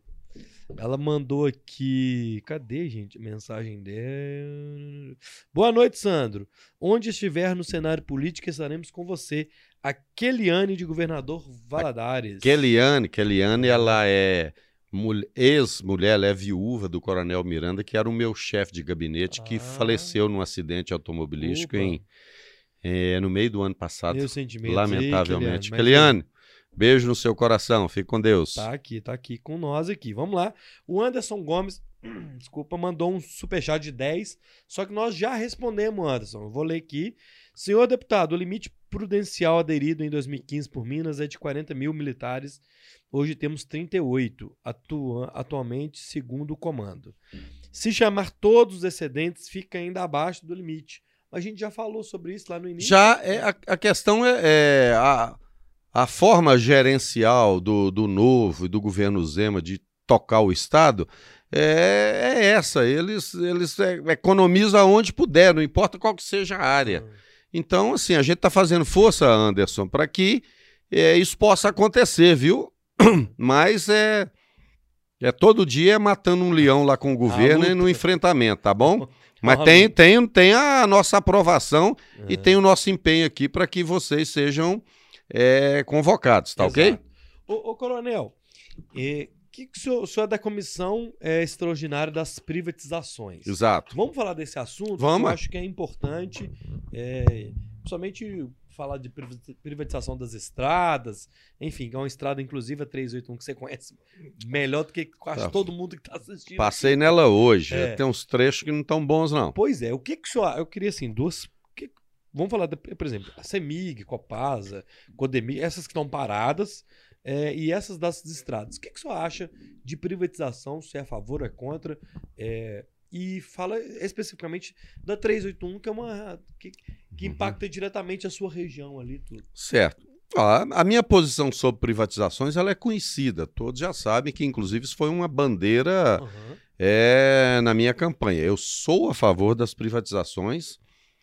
Tanto é que hoje eu sou presidente da Comissão Extraordinária de Privatizações na Assembleia Legislativa. Salvo engano, a primeira e pioneira comissão de privatizações em parlamentos estaduais. O que, que acontece? É, durante muito tempo, criou-se no imaginário da população que privatizar é coisa ruim, imaginário esquerdista, né? é, é algo que é, está dilapidando o patrimônio público, vendendo o patrimônio do povo. Isso é, isso é tudo narrativa de esquerda, porque todo mundo sabe que o projeto de poder de esquerda é ter um Estado praticamente totalitário, dono de tudo, se apropriando dos meios de produção, de serviço e provedor total. Aí para ficar todo mundo na miséria, porque aonde o Estado é provedor total, pode ver lá, tá todo mundo morrendo. É, você pega Cuba, miséria, paupérrimo, lamento pelo, corpo, pelo povo cubano, mas é uma escravidão. Eles não podem deixar a ilha, não podem nem migrar de uma região para outra, recebe lá é um bônus alimentação, uma cesta que não dá para eles comer durante o mês. Assim, eu já tive amigos que foram lá, que foram estudar, os caras contaram, é terrível, terrível. Só para citar Cuba, que é a Coreia do Norte, a gente não tem acesso às informações. Você vê hoje a situação da Venezuela, que já foi um dos países mais ricos da América do Sul. Hoje as pessoas passam fome, tem uma riqueza debaixo do solo, que é o petróleo, Sim. e aquela cambada de comunista safado que se instalou lá no governo venezuelano tá lá escravizando aquele povo maravilhoso. Então, é, esse é o discurso da esquerda. Olha, nós temos. É o Estado tem que dar tudo, prover tudo. Sabendo que não funciona. Não funciona. Eventualmente, o Estado tem que participar em, alguma, em algum domínio econômico, em alguma área, porque Uhum. aquela precisa do, de um investimento. Sim. Como aconteceu no Brasil. O, o Estado brasileiro é que tinha melhores condições de, de investir de 1930 para cá e começou a fazer investimento, porque no início também era tudo, tudo privado, viu? Sim. Os investimentos privados. Pois bem, aí o que que, o que, que acontece? As narrativas e aquilo vai entrando, na- vai influenciando o povo. o povo acaba acreditando que é verdade realmente. Eles são bons nisso. Se falar um trem com o PT é bom, você acredita. É mentira. O povo bom de falar mentira. Você quer ver um exemplo de uma mentira que esse povo falava? Ah, Na década de 90, acho que você é mais novo, mas você não lembra, não. Mas eu lembro perfeitamente. Nós tivemos um, um- conjunto de privatizações no Brasil. Uma delas foi da telefonia. telefonia. As teles, Telebrás, Telemig, aqui, Telesp. E quando estava no auge, pronto para ser privatizado, o que, que o PT falava para o povo? O PT inventava, eles, eles têm mania, eles inventam o não problema. Ó, vai vender a- as empresas estatais de telefonia, o pobre não vai mais ter telefone. Porra, eu tava naquela época, pobre não tinha telefone naquela época, não. tinha- Era caro o telefone. Não, 2 mil dólares custava um aparelho de telefone fixo. E para o brasileiro e o mineiro aqui, que era no caso aí, para adquirir, é, para ter um telefone mais barato, não quer dizer que era barato, não. Ele tinha que adquirir um plano de expansão. Você nem sabe o que, que é isso, né? Não. Então eu vou te contar. Eu sei que meu pai comprou um apartamento, ele vendeu o telefone para dar entrada no apartamento. É isso mesmo. Então, é, não, não, loucura. Eu, eu, o primeiro carro que eu tive foi um Fusquinha. Eu, eu, eu, eu, eu troquei ele pelo, pelo, pelo meu plano de expansão, é que eu dei de entrada e paguei um pouquinho mais. É um Fusquinha bar- barato. Aí o que, o que, o que, que os caras falavam? O pobre não vai ter telefone. O pobre já não tinha. Se você quisesse ter um aparelho telefônico, o que, que você fazia? Quando abria o plano de expansão, era chamado isso, a Telemig ou a Telebrás abriu, ó, plano de expansão aberto. Tinha um número fixo de, de linhas. Quer dizer, eu investi numa Ah. determinada área, ó, bairro... Floresta. Floresta, vá, plano de expansão, é tantos aparelhos, ó, Belo Horizonte, tantos. Aham. Você ia, inscrevia, você pagava em 24 meses, dividia em parcelas, e ele só era instalado cinco anos depois. Eu comprei um plano de expansão, meu plano de expansão demorou seis anos. Não era imediato, não. Você pagava primeiro, era, é- era Sim, assim a telefonia fixa. Entendeu? Tanto é que eu comprei um carrinho com ela. Aí, o pobre já não tinha. Hoje, você pega a, a- a telefonia no Brasil. Acho que telefone fixo ninguém nem usa mais. É celular. O Brasil até acho que é um dos países no mundo que tem mais linhas ligadas e tudo. Quer dizer, olha para você ver a narrativa que a turma de esquerda fazia lá atrás para impedir um processo que, se não tivesse acontecido, a gente tava aí até hoje aí rastejando atrás de uma linha telefônica. É igual nós estamos com conta de luz aí, essa loucura aí. Exatamente. Aí você pega, por exemplo, em Minas Gerais, tem um outro dificultador, por exemplo, para se privatizar. Semig e Copasa, para citar as duas joias da coroa, né, que fala, as duas maiores. Está na Constituição, tem que fazer uma consulta popular, referendo, plebiscito, para o povo aprovar, para você ver. Mas não privatiza nunca. Nunca. Nunca. Aí, a CEMIG tem que investir bilhões para poder assegurar o desenvolvimento econômico sustentável de Minas Gerais. Não tem esses bilhões para investir, teria na iniciativa privada. Hoje, dependendo da, da localidade, uma empresa que vai se instalar ou uma indústria, ela, ela, ela precisa de energia, essa empresa vai lá gerar 100, 200, 300 empregos ou mais. Sabe quanto tempo que a CEMIG demora para poder fornecer a energia, colocar em condição? Não? No mínimo dois anos.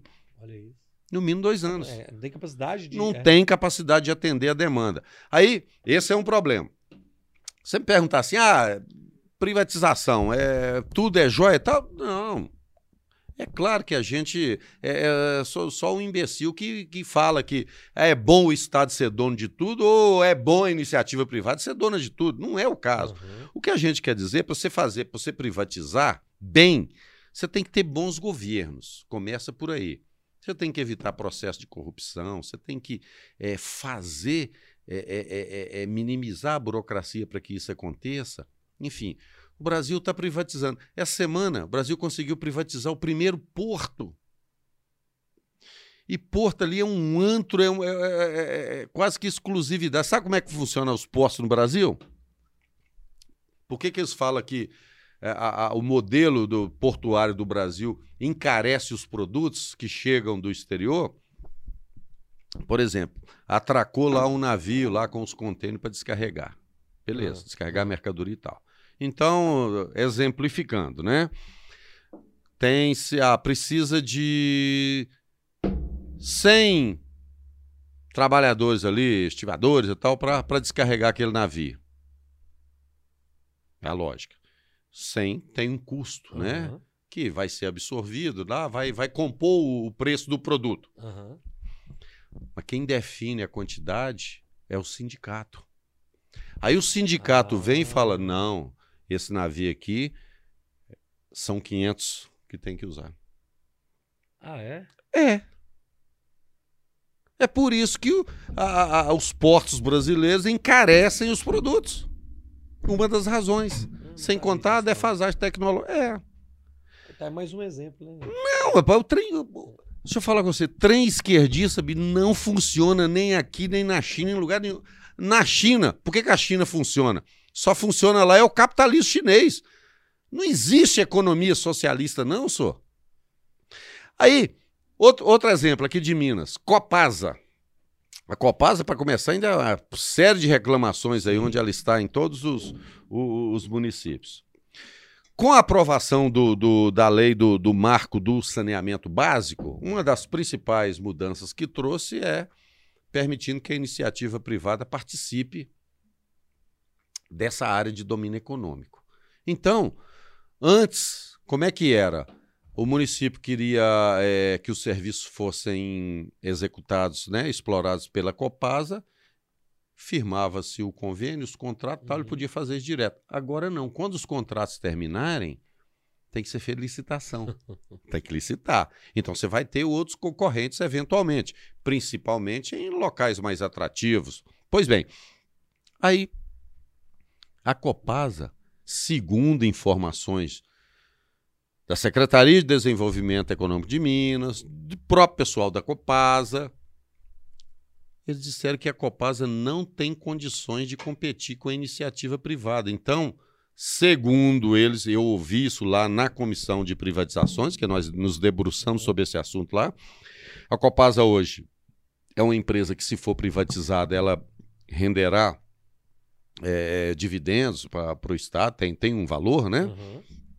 Que flutua, varia de acordo com o momento, mas vão vencendo os contratos e, segundo eles, o último vence lá daqui a 30, ou lá 2035 ou 40, a Copasa deixará de existir.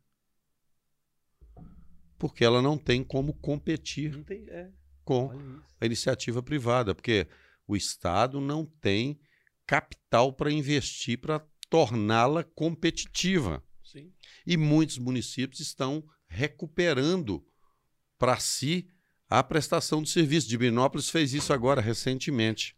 Um exemplo óbvio que é semelhante é o próprio Correio. O Correio tem capacidade de, de entrega igual tem a, as entregas privadas, não. Não tem. O do, do Correio é mais emblemático ainda, porque antes do governo Bolsonaro, o Correio deu prejuízo, dá prejuízo É. todo ano. É. Entendeu? No governo Bolsonaro, ele começou a dar lucro. Aí a turma da esquerda agora faz a campanha. Aí, como é que vende uma empresa superavitária que dá lucro? É, dá lucro, seu bando de safado, porque vocês não estão lá para roubar. Aí dá lucro mesmo. Porque o, o Correio estava envolvido aí na, naquele negócio de, de corrupção lá do, do fundo lá que envolveu Sim. Aquele, aquele ex-ministro do, do governo petista e é, que era casado com a Gleisi Hoffmann. É um negócio que eles fizeram um, um esquema lá que o cara pegava um dinheiro emprestado, mas de cada contrato daquele ia, ia dois ou três reais para uma intermediadora que era para ele. Vai para você ver. Aí não tem empresa que resiste a isso mesmo, não.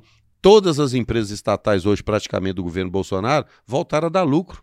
A própria Preto- é, Petrobras, além de pagar a dívida bilionária que eles deixaram com os rombos lá, começou a ser superavitária. Então, E aí eu vou dar um outro exemplo também, a própria Semig, cabide de emprego, hum, de- tanto tem a- o ex-governador lá, a turma lá, o ex-presidente da Semig, tudo já foi Tudo investigado, né? Rapaz, É. é, é um trem de louco. É. Tem uma CPI aí da É. CEMI que está em andamento que logo deve dar resultados e vão ser tornados públicos, né?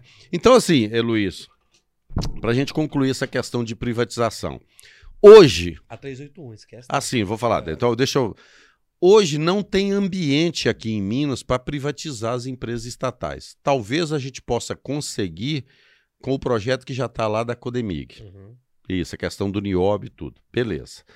É, e o resto talvez fique para o próximo governo, que, se for o governo Romeu Zema, pode ser que tenha alguma possibilidade. Outros governos eu não vejo neles, pri- principalmente para os pré-candidatos que estão aí, eu não vejo essa, essa propensão a andar com essa pauta de privatizações. 381, vamos lá. 381, Vamos lá. A, a 381 já, aí já é uma questão federal. É.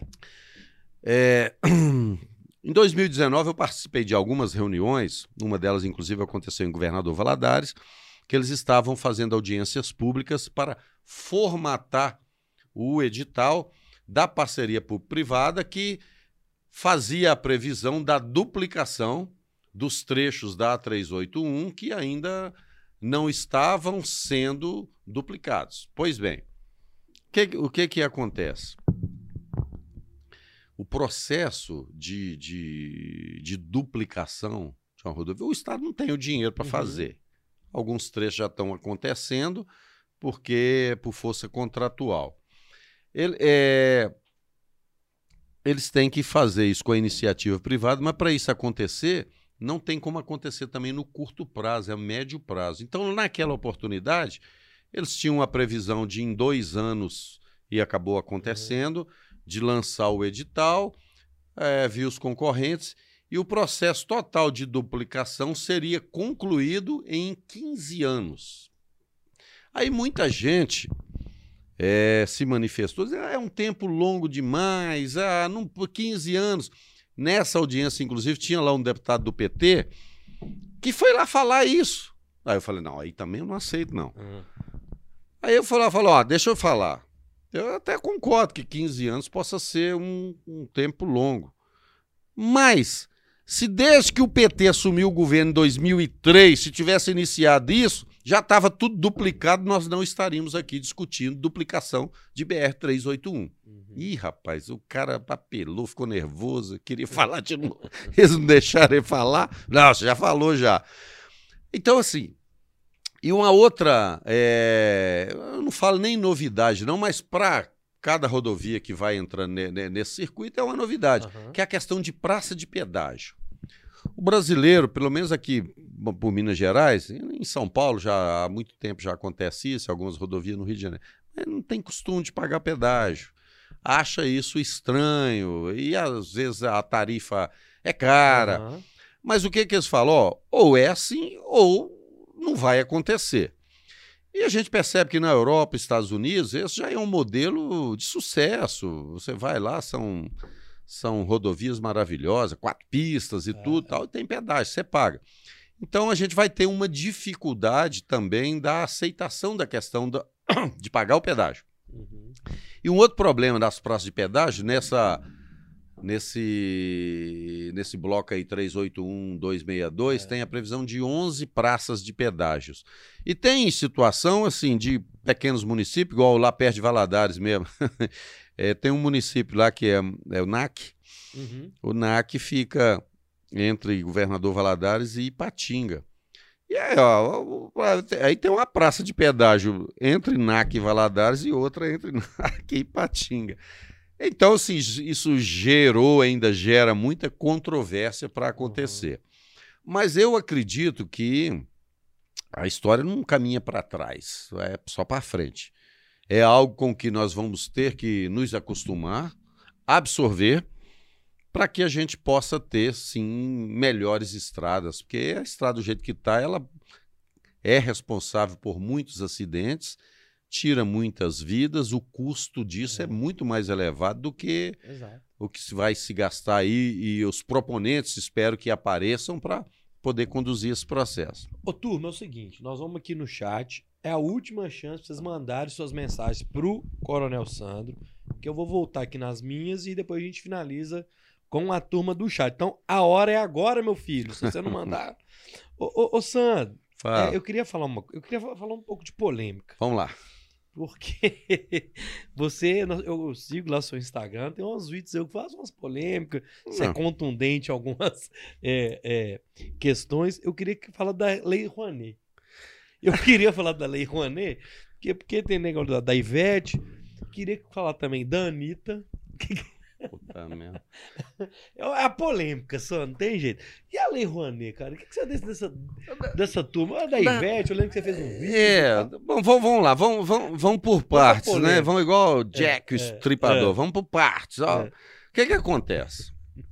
A- a- leis de incentivo à cultura, é, elas existem em âmbito nacional, que é o Uhum. caso da Lei Rouanet, em âmbito estadual, Minas tem, aham. e diversos municípios, se não a totalidade, tem. Incentivar a cultura é- é importante para o Estado. O que, se- o que não se pode permitir é o que aconteceu no Brasil com a Lei Rou- Rouanet. O que, que é que fizeram? A Lei Rouanet ela tornou-se um reduto exclusivo de uma elite empresarial e de uma elite artística, que praticamente se apropriava de todos os recursos, quase que 100% deles, em valores muito elevados. E, para piorar, não prestavam contas. Ex- Existem 12 bilhões de recursos captados, eh, empregados em diversos projetos aprovados e não tem a correspondente prestação de contas. Isso é apropriação indébita. Sim. Então, e esses são os problemas. Na questão do mérito, só eram aprovados projetos apresentados por artistas que faziam parte da turma, entendeu? Tinha que ficar babando o ovo do Lula, tinha que ficar defendendo essas pautas estranhas e ruins, todas de esquerda, para poder ter acesso ao dinheiro.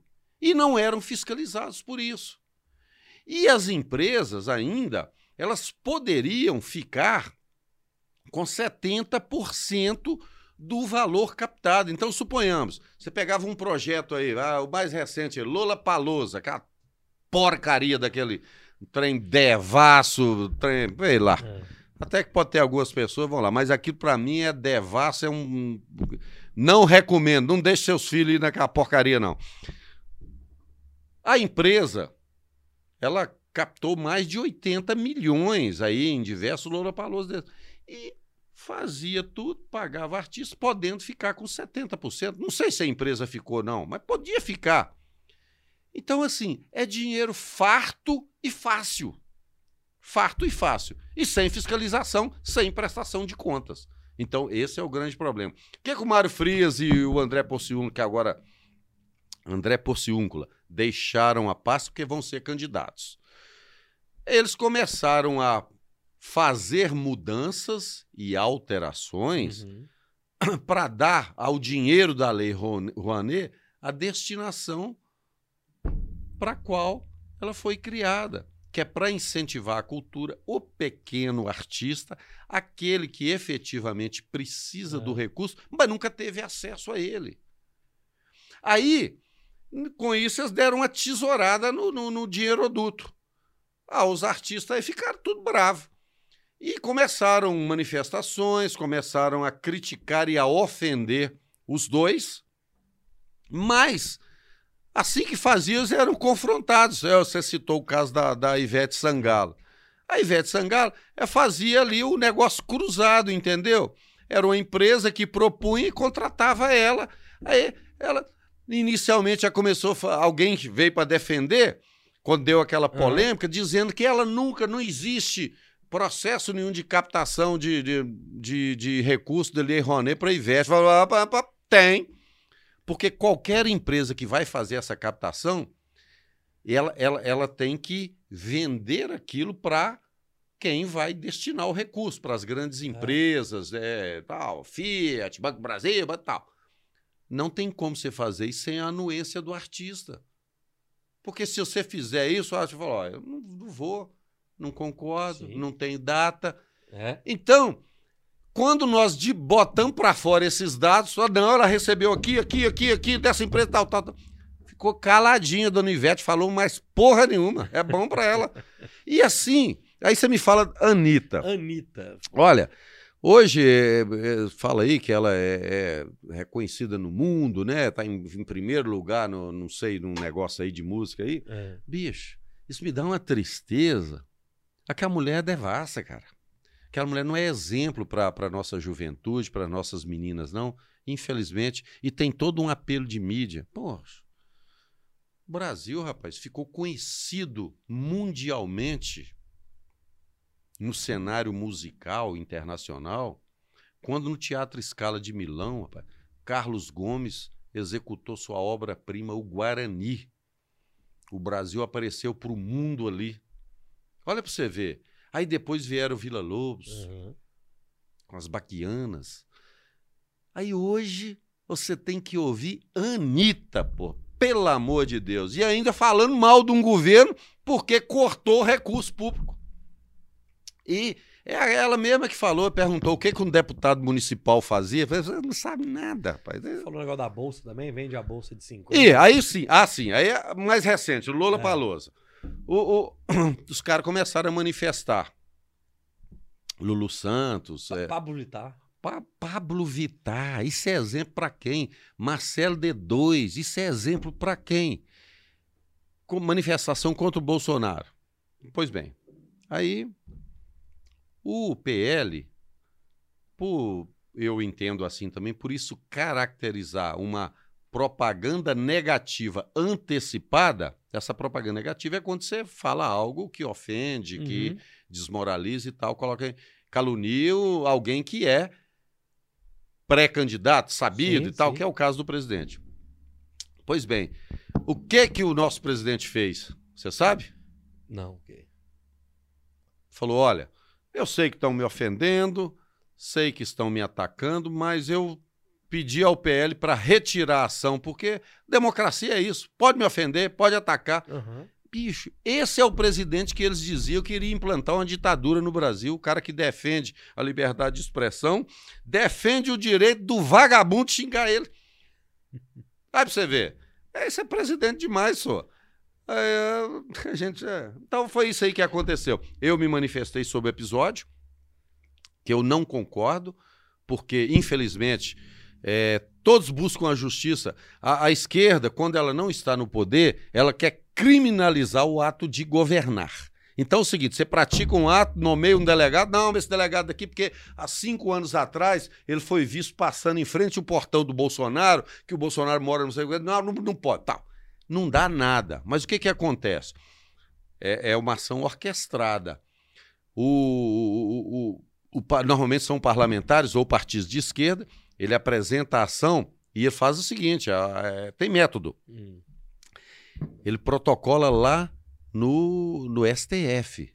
Não, o STF é composto por magistrado e é regido, o, o judiciário, por um princípio chamado princípio da inércia. Hum. Embora o Alexandre Moraes estava fazendo uma mudança nisso aí. O que, que é esse princípio da inércia? Ele só se manifesta se acionado. Em questões criminais, quem aciona o judiciário, seja na primeira instância, seja lá no STF, qualquer tribunal, é o Ministério Público. Mas não, o que, que eles fazem?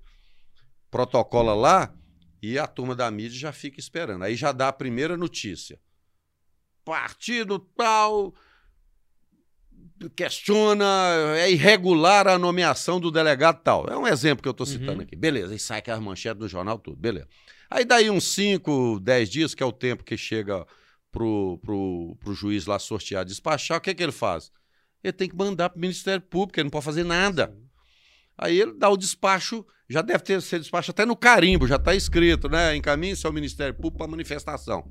Aí quando isso acontece, ministro do STF manda Ministério Público falar sobre a ilegalidade da, da, da, da mais notícia. É. Aí beleza. Aí o Ministério Público fala, não, isso aqui é uma bobajada, não tem conteúdo, não tem nada, tal, tal. Aí devolve. Aí ninguém fala É, nada. exato. Fica por isso mesmo. Ô, ô, Coronel, eu vou juntar duas perguntas em uma, que aí você já mata esse assunto. Que é, eu queria falar sobre as condições de trabalho dos policiais, pelos anos que você passou dentro da corporação e o que você conhece de hoje, e também sobre a questão de direitos humanos. Que muita gente fala que quem tem direito humano é só bandido, né? O policial que tá lá na, na, na linha de frente ali, quais são os direitos dele quando acontece uma tragédia com o policial militar que tá ali. Então, me fala das condições de trabalho e direitos humanos. Ó, eu, eu ingressei na Polícia Militar em 1983. Aqui na Academia Militar e tal. E depois eu fui trabalhar em Teófilo Otoni, assim que eu me formei, em 87. Naquele tempo, as condições eram realmente muito difíceis. Uhum. Você não tinha um número de viaturas suficientes, as que tinham em péssimas condições, é, armamento inadequado e em número suficiente, não existiam coletes à prova de bala, tinha um mínimo, praticamente, a gente ia para o campo desprotegido mesmo. Pois bem, daquele 1987, vou dizer assim, quando eu cheguei em Teófilo Otoni, até os dias de hoje, as coisas melhoraram muito. Aham, aham. Não significam que estejam ideais. Melhoraram muito. Hoje a gente ainda encontra viaturas que estão com pneu careca, a gente encontra coletes vencidos, infelizmente. É, nem sei, por exemplo, a gente está trabalhando para corrigir essa distorção.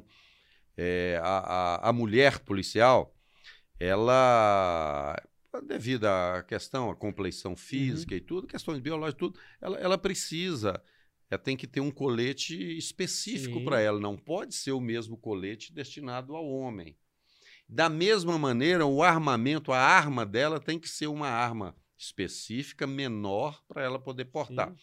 Eu acho Hum, até a questão da farda, talvez, não? Não, aí, aí, Não, aí é, é. ajusta, aí Tá. beleza, sem Eu problema. Fico, é, eu fico pensando que não é, é isso. É, bem- não, bem não, é. interessante. aham. Aí o que, o que que acontece? Não há, não há coletes customizados em número suficiente para todas as, as mulheres Uhum. policiais militares. Não tem a arma específica, né, customizada também para essa. A gente está tentando corrigir. Então, se hoje tem essa, essas dificuldades que impactam as condições de trabalho, Uhum. né?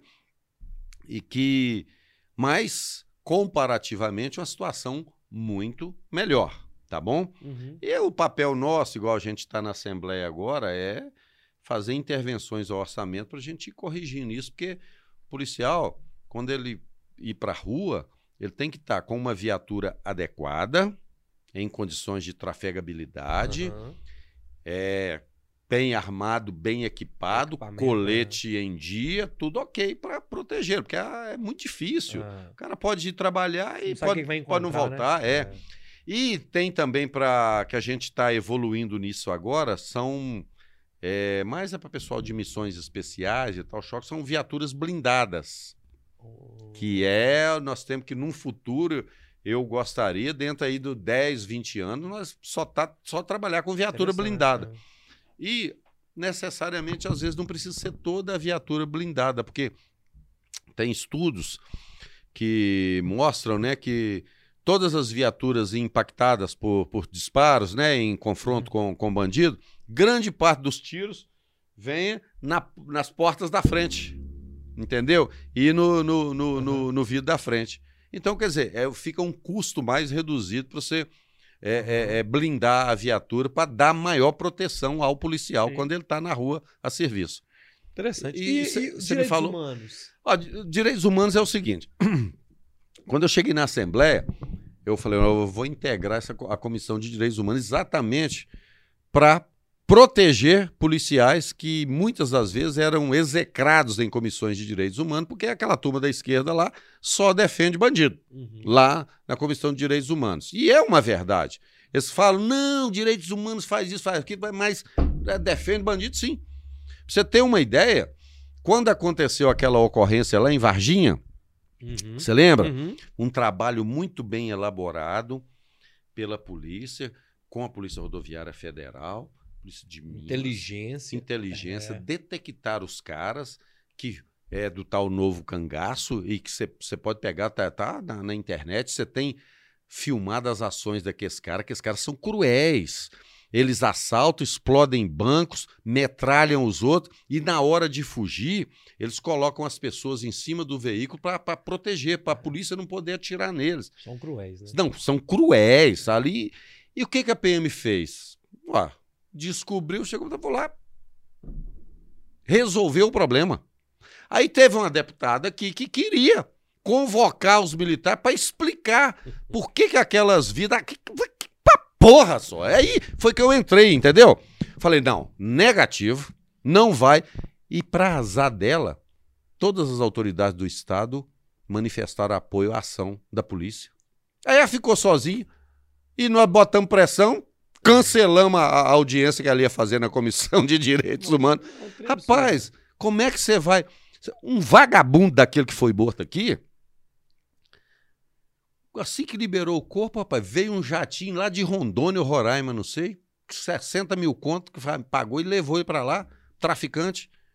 Tá Agora, você imagina se esses caras conseguem sitiar a, a, a, lá em Varginha. Eles iam, eles iam no batalhão da PM, ia tomar a turma, é. ia na Polícia Civil e a partir daí dominava tudo. Quantas mortes não iam acontecer? E só de gente de bem, de policial. Sim, Graças a Deus, só morreu bandido. E é isso mesmo. No confronto com a polícia, quem tem que morrer é o bandido. É isso aí. O, gente inocente não pode, não. Ó, ô, turma, é o seguinte, nós já vamos caminhando para o final, beleza? Eu vou voltar só para finalizar com minhas duas últimas aqui. É, eu queria dizer que eu não falei do patrocinador no início, hein, Roger? Então vamos lá, vamos faturar, meu filho. É, faturar, aí não dá, não. É, ó. O Bora Podcast de hoje é um oferecimento do Voi aqui. Se você quer comprar passagem aérea corporativa, aluguel de automóveis e hotelaria, mande um e-mail para contato arroba voiaqui.com.br contato arroba voiaqui.com.br Fala com o Rogério lá que você assistiu no Bora Podcast, tem condições especiais lá. E eu costumo dizer, o, Coronel, Sim. temos que valorizar os agentes de viagem. Porque é muito fácil entrar num site, comprar uma passagem, amanhã dar uma zebra lá na viagem. Você vai ligar pro saque lá, pro 0800. É. Aí você já arruma outro problema. O agente de viagem é um profissional qualificado e preparado para te ajudar na sua viagem, seja ela é, de lazer ou a trabalho, beleza? Ô, ô Coronel, Vamos pro lado particular aqui pra gente finalizar. É, o que, que deixa você, assim, o Sandro lá, o CPF, indignado, cara? Uma coisa que você fala assim, nossa, isso aqui me deixa invocado, uma coisa que você não concorda. Invasão de igreja para essa turma de esquerda que começou a acontecer isso agora, interrompendo o culto das pessoas só. Isso, isso me deixa indignado, sabe por quê? Eu pego o caso lá que teve em Curitiba ainda, a própria igreja apoiou a ação daquele vereador pilantra lá que fez aquilo, só. Isso me deixa indignado, sabe por quê? Porque a igreja é o último lugar onde a gente vai pensar que alguém vai fazer um ataque. Que todo mundo que está ali está o quê? Está lá honrando a Deus, está orando, está em paz e de repente recebe aquela invasão. Assim, eu, eu fico muito preocupado se em algum momento eu estiver dentro de uma igreja e acontecer isso. Eu não sei qual que vai ser a minha reação, é, mas não vai ser uma reação normal igual que não. Vai sobrar supapo para tudo quanto é lado. Que o cara invadir a igreja, rapaz, não, isso me deixa indignado demais. E o que que deixa você feliz, alegre, realizado, deixa satisfeito? Olha, eu, eu, eu, fico muito feliz satisfeito quando eu estou dentro da minha casa com a minha mulher, meus filhos, com a minha família. Isso me deixa muito feliz. Eu fico muito dentro de bom. casa. Ô, turma, é o seguinte: amanhã, bora podcast com o cantor Cris Pepino. Vamos falar aqui sobre música. Quinta-feira, com a turma do Instituto Mano Down, é, Léo Gontijo e o Dudu do Cavaco. Vamos falar sobre a instituição. E na sexta-feira, Paulo Baraque e Felipe. Ixi, esqueci o sobrenome do Felipe. Vamos falar sobre OVNI, sobre disco voador aqui no Bora Podcast de sexta. Então, amanhã, o cantor Cris Pepino, quinta turma do Instituto Mano Down. E na sexta-feira, revista OVNI Pesquisas, tudo sobre é, seres extraterrestres, tudo às oito da noite. Sandro, cara, obrigado. Queria te agradecer por você ter confiado na gente, é, ter aceitado o convite. É, te agradecer, é, te desejar boa sorte aí é, nesse pleito que vai vir esse ano. Eu sei que a correria vai ser grande. Boa sorte. Deus te abençoe, cara. É, continue sendo esse cara combativo aí do bem. É, não, não vai ser fácil. Não vai Quem não. falar que vai ser fácil mentiu. Não, é, a tá Então, assim, obrigado, Deus te abençoe, boa sorte e manda um recado final pra turma aqui. Amém, Luiz. E ó, obrigado. Gente, vocês que nos acompanharam aí, quero, quero dizer para vocês o seguinte: é, nossas referências em política, na vida e para todos sempre são Deus, pátria, família, liberdade, propriedade vida. E eu acho que quem tiver isso como referencial, a ordem pode não ser essa, exceto o primeiro, que é Deus. Esse está em primeiro. O resto pode colocar aí de acordo com, com o que cada um está fazendo. Eu acho que a gente vai ser muito feliz. E nós temos a obrigação de deixar um legado para as gerações futuras, que são nossos netos, no meu caso, né? para outros são filhos, porque hoje o Brasil está muito corrompido. E, infelizmente, nós temos muito trabalho para fazer. E esse trabalho tem que ser feito a, em todos os momentos e em todos os lugares mas principalmente nas escolas de eh, ensino fundamental.